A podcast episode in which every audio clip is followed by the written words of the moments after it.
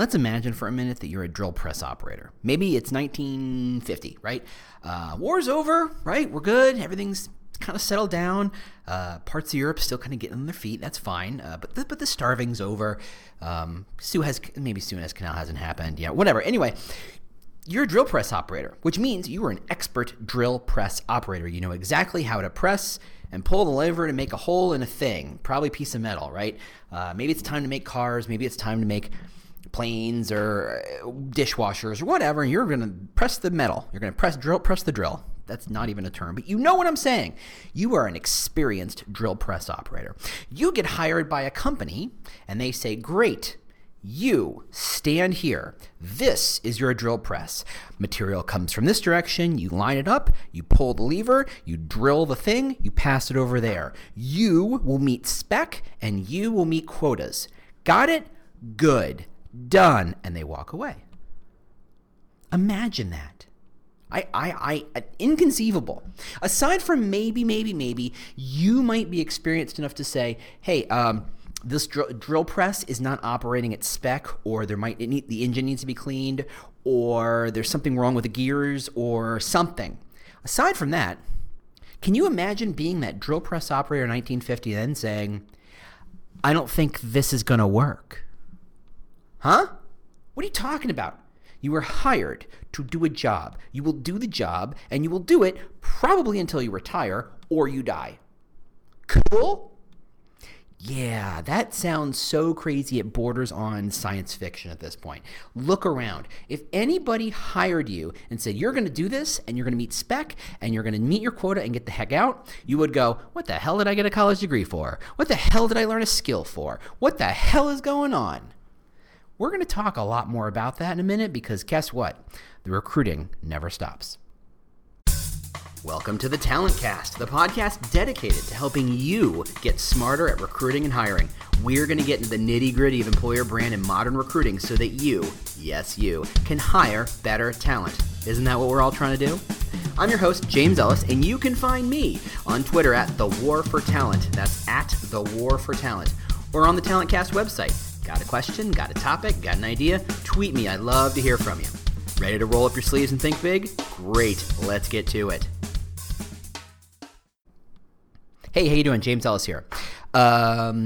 So housekeeping. I'm changing some format. So if you are the kind of person who likes to stay up to date on the podcast and you have signed up, you have noticed the email changed. What? We have an email? Yeah, that's right. It was stupid. It wasn't very good. It was basically just whatever WordPress sent automatically saying, hey, there's a new page.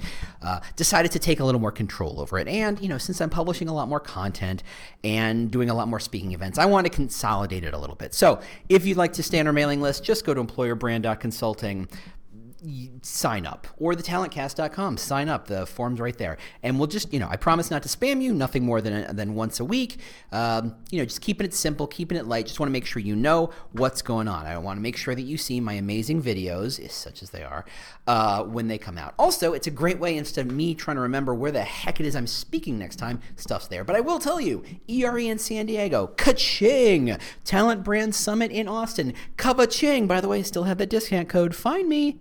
Actually, you know what? Forget it. I'll tell you what it is. It's I'm with James. All lowercase, all one word. I'm with James. $200. Bam. Off your bill.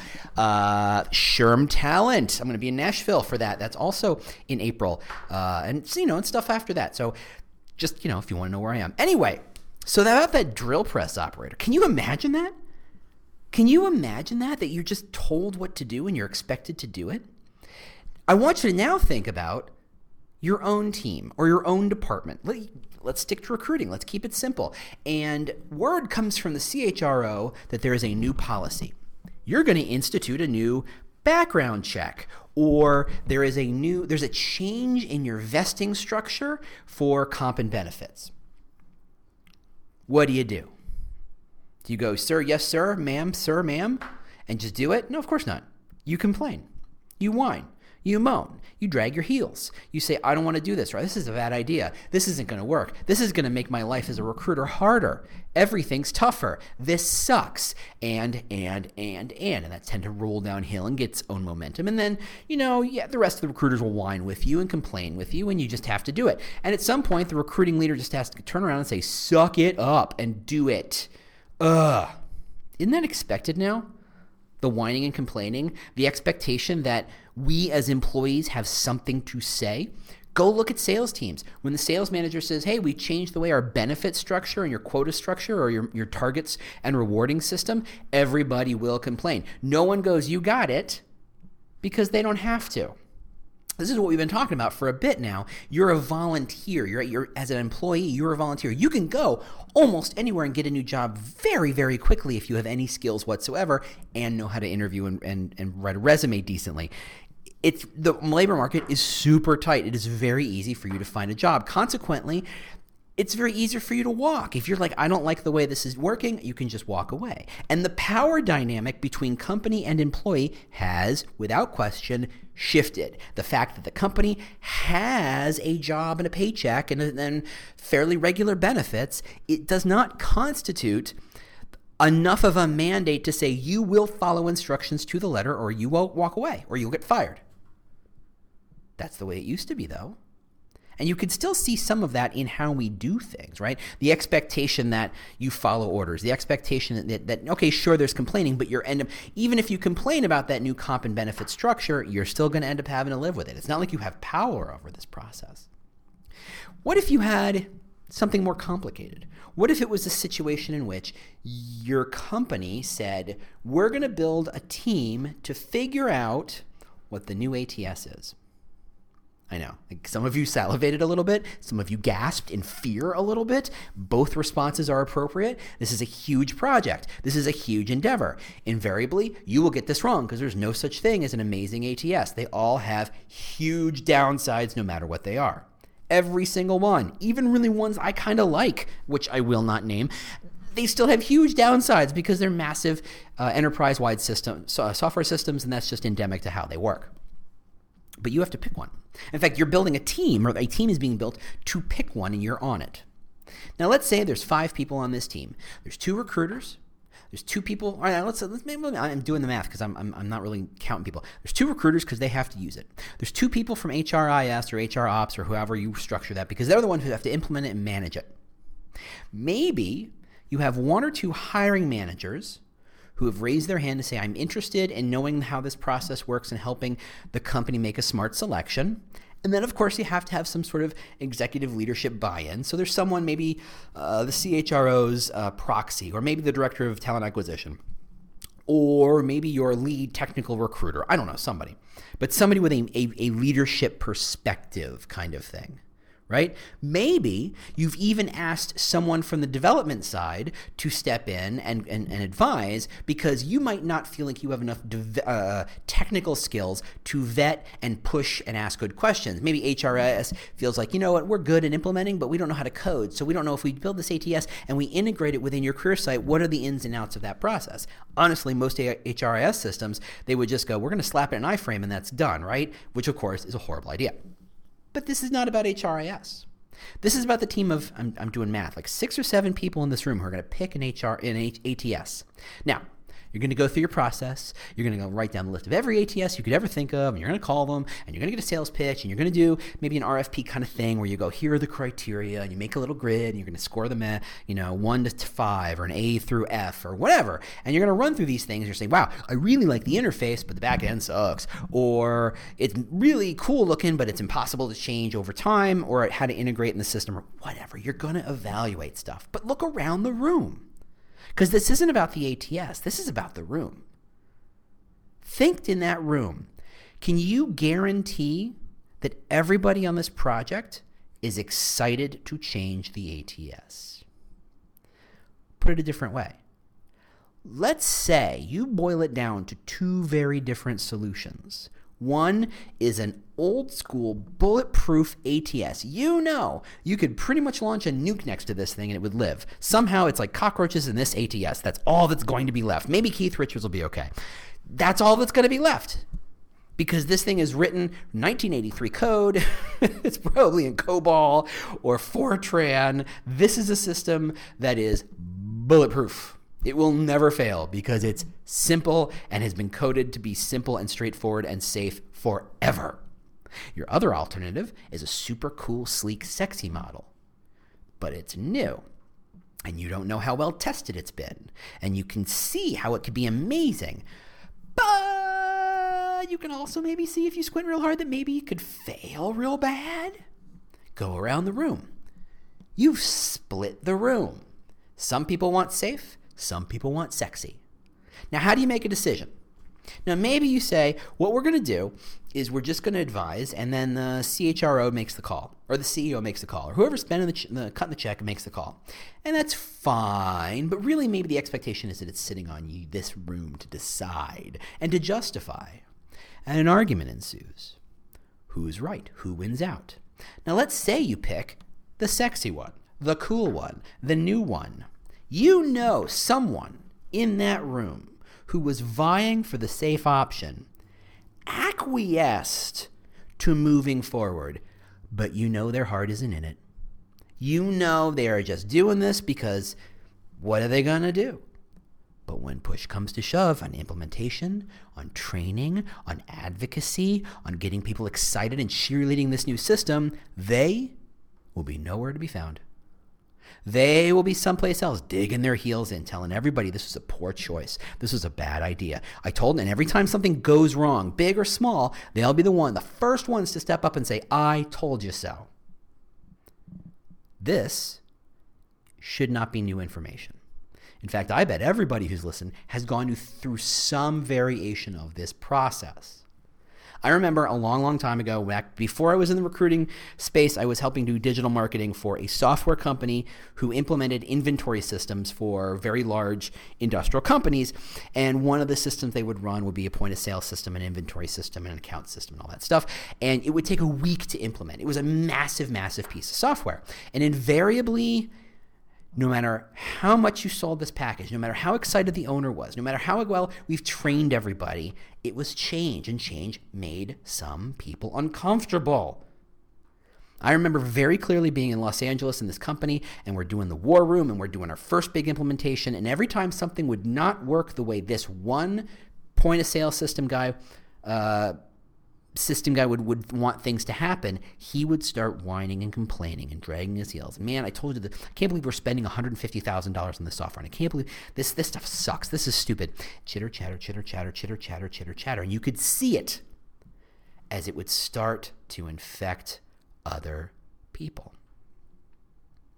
And that's bad.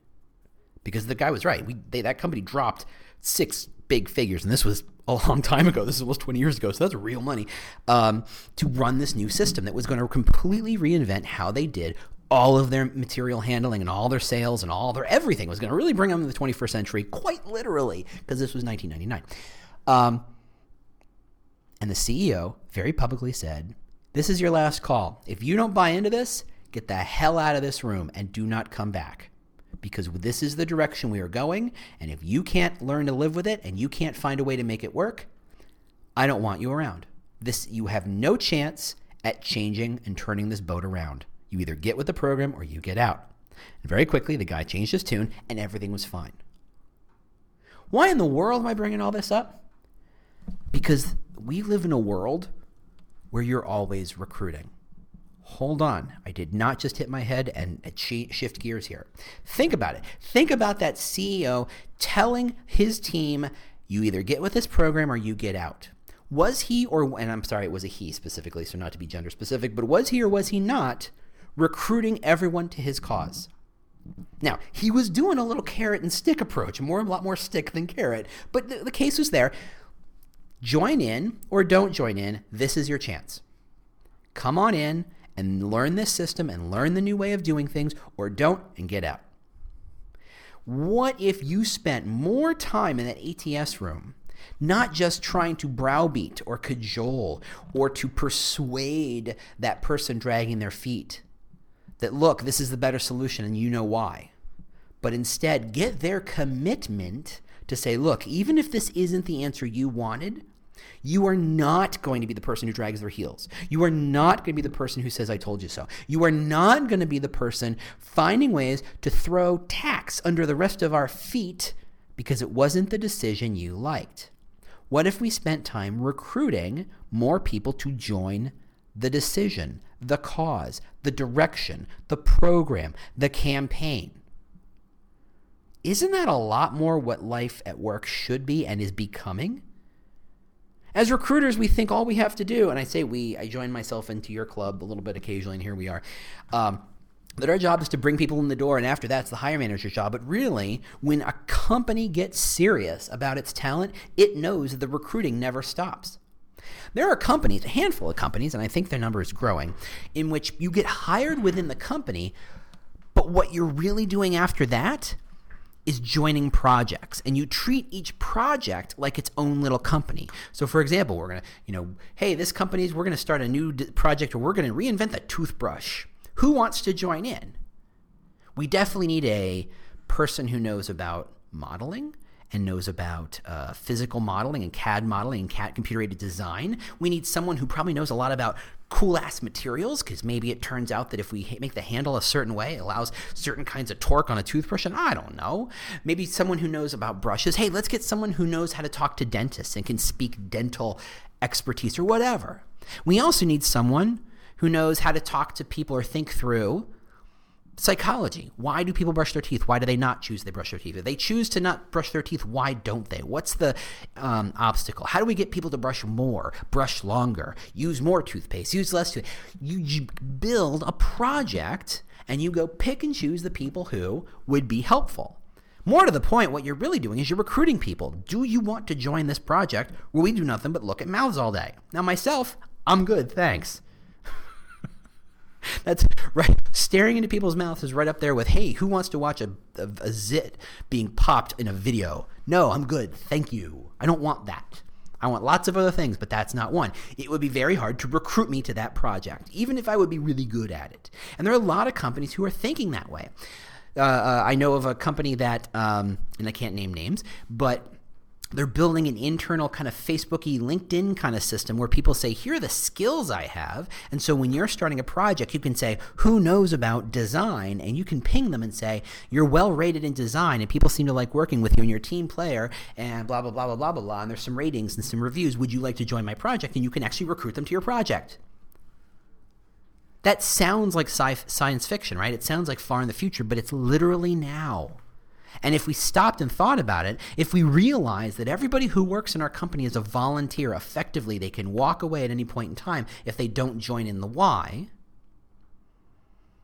we would realize the power of perpetual recruiting. The recruiting never stops.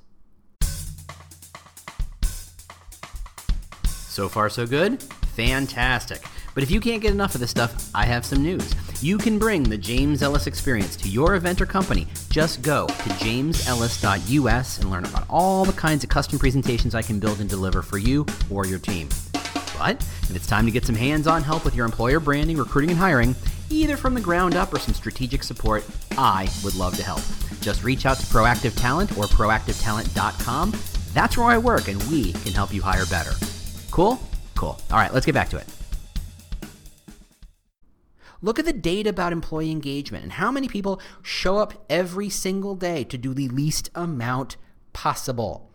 They have not been recruited in a very long time. They do not know why they show up to the job except to not get fired, because they like the paycheck and they like being able to pay their bills and they like having some benefits, but really they don't know why else they do the work they do.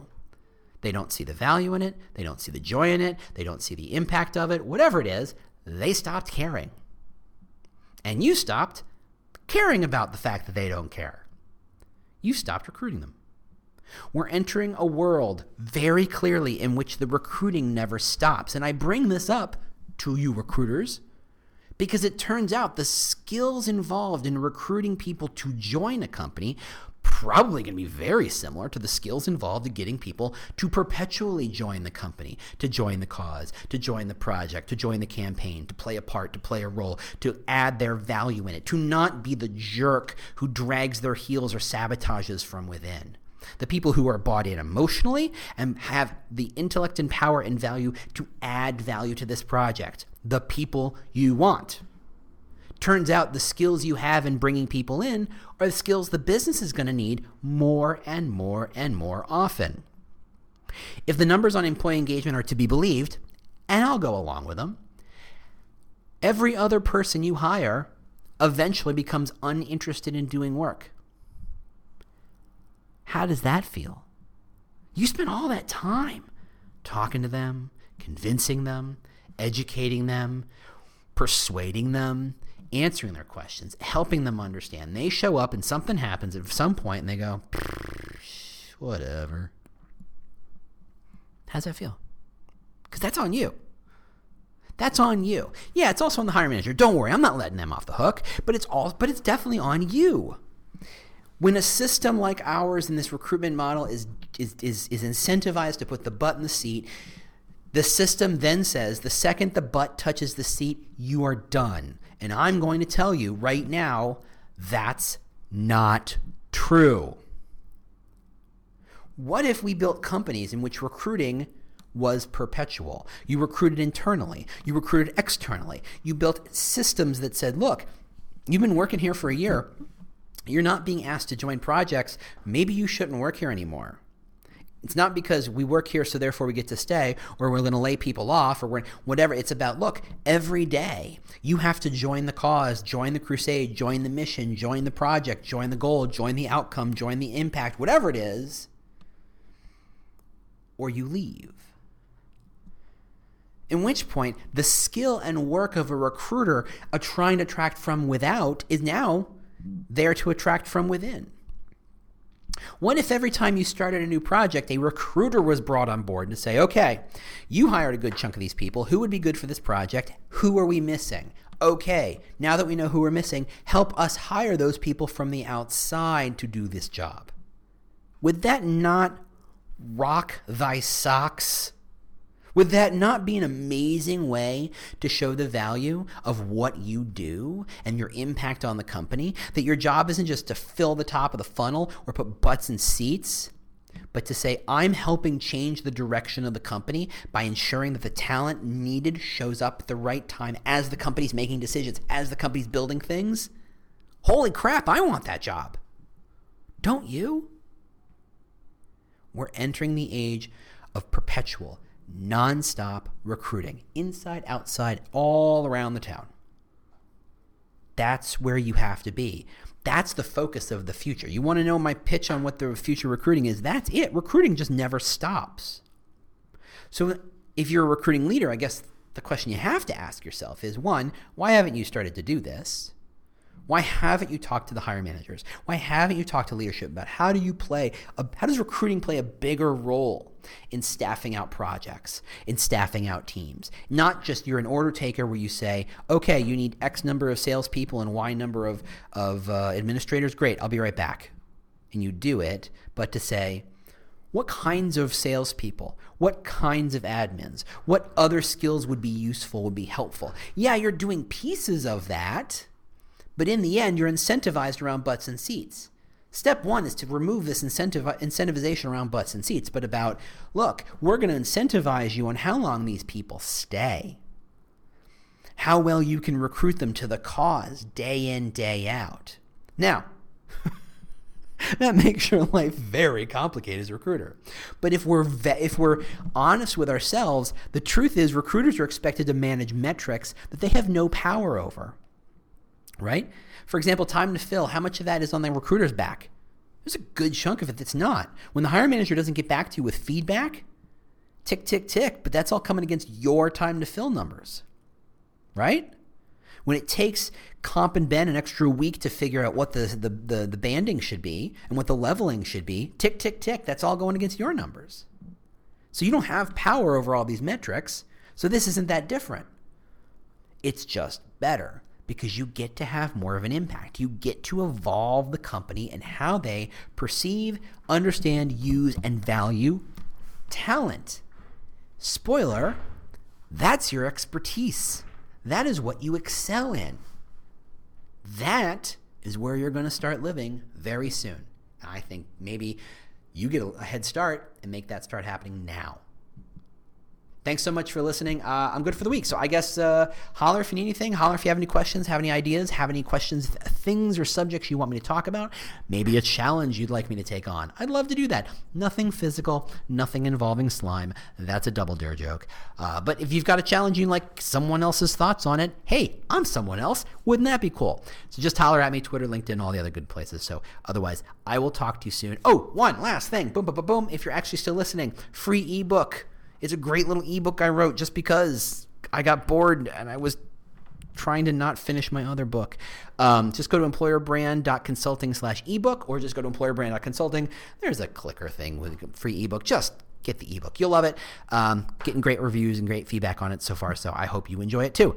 Otherwise, I will talk to you next week. Have a great week and bye. Well, the music means you've made it to the end of another episode of The Talent Cast. If this was useful to you, do not keep it a secret. Share it with your team. Share it with your boss. Share it with your networks. I don't know. Share it with your mom. If you have questions you'd like me to answer on a future show or just, general ideas about how to make this thing better, just ping me on Twitter. I'm at The War for Talent. At The War for Talent. Thanks so much for listening, and we'll see you next week. Bye.